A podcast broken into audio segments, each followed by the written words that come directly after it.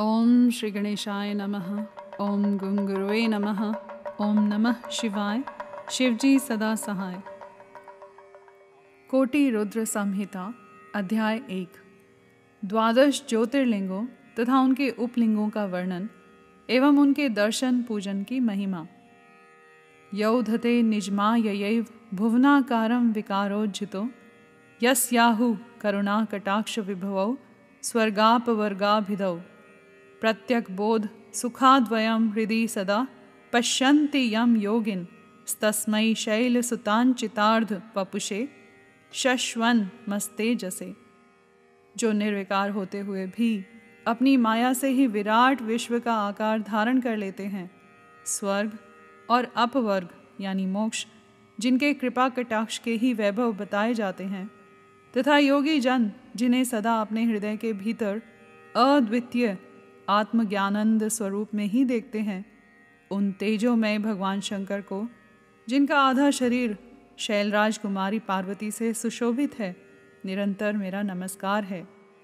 कृपा ललित वीक्षणम स्मित मनोज्ञ वक्त्राम्बुजम, शशांक कलयोज्वलम शमित घोर तापत्रयम, करोतु किमपि स्फुरत परम सौख्य सच्चिद्वपुर, धराधर सुताभुजो द्वलयितम महो मंगलम, जिसकी कृपापूर्ण चितवन बड़ी ही सुंदर है, जिसका मुखारविंद मंद मुस्कान की छटा से अत्यंत मनोहर दिखाई देता है, जो चंद्रमा की कला से परम उज्जवल है, जो आध्यात्मिक आदि तीनों तापों को शांत कर देने में समर्थ है, जिसका स्वरूप सच्चिन्मय एवं परमानंद रूप से प्रकाशित होता है।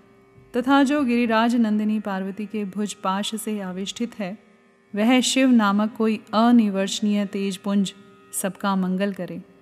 ऋषि बोले, सूत जी, आपने संपूर्ण लोगों के हित की कामना से नाना प्रकार के आख्यानों से युक्त जो शिवावतार का महात्म्य बताया है, वह बहुत ही उत्तम है।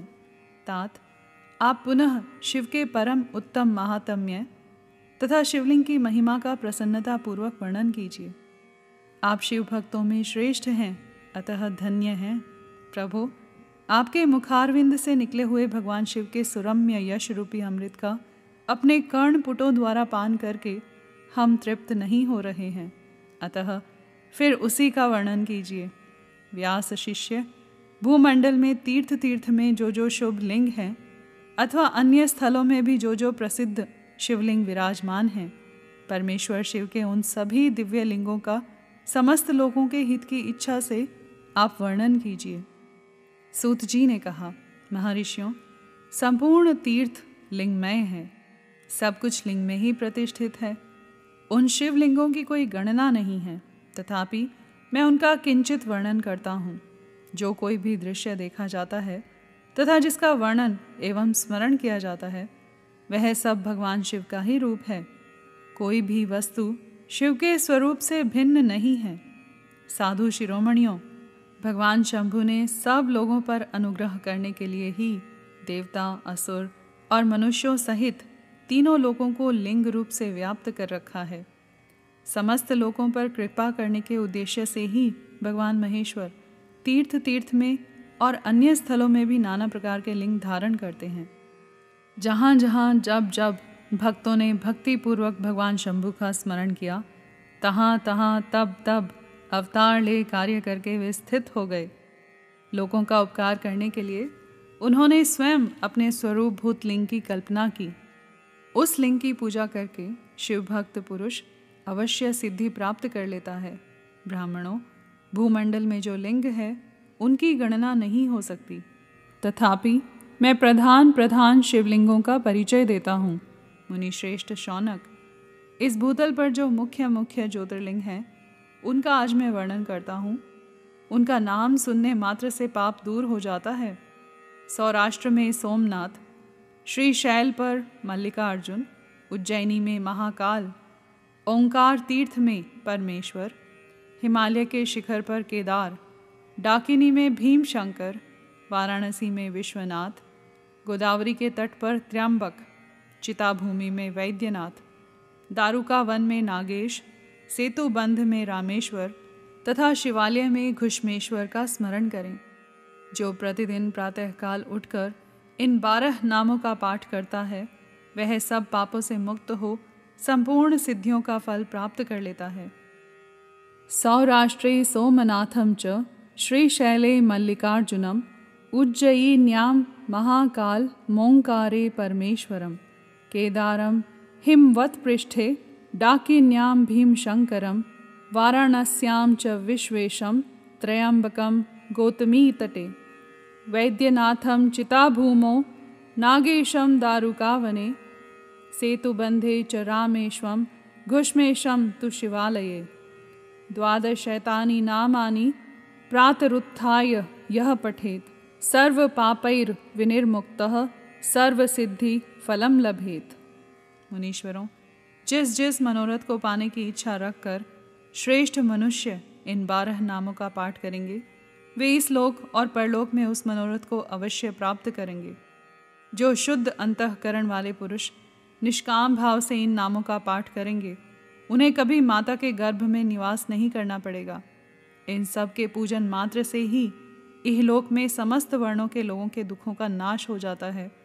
और परलोक में उन्हें अवश्य मोक्ष प्राप्त होता है।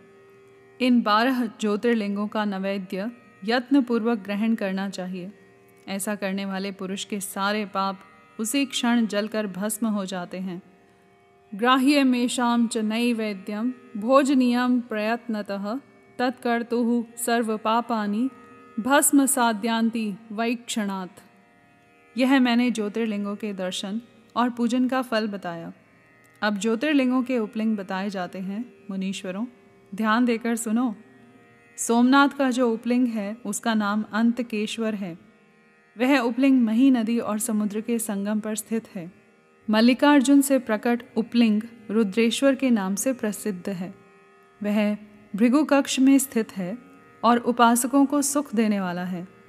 महाकाल संबंधी उपलिंग दुग्धेश्वर या दूधनाथ के नाम से प्रसिद्ध है। वह नर्मदा के तट पर है तथा समस्त पापों का निवारण करने वाला कहा गया है।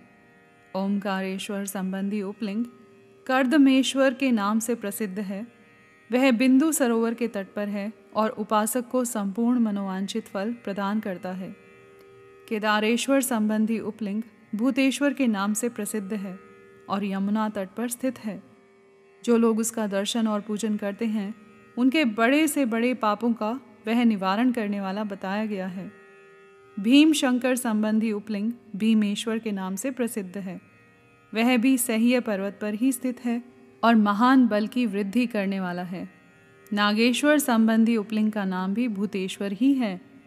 वह मल्लिका सरस्वती के तट पर स्थित है और दर्शन करने मात्र से सब पापों को हर लेता है।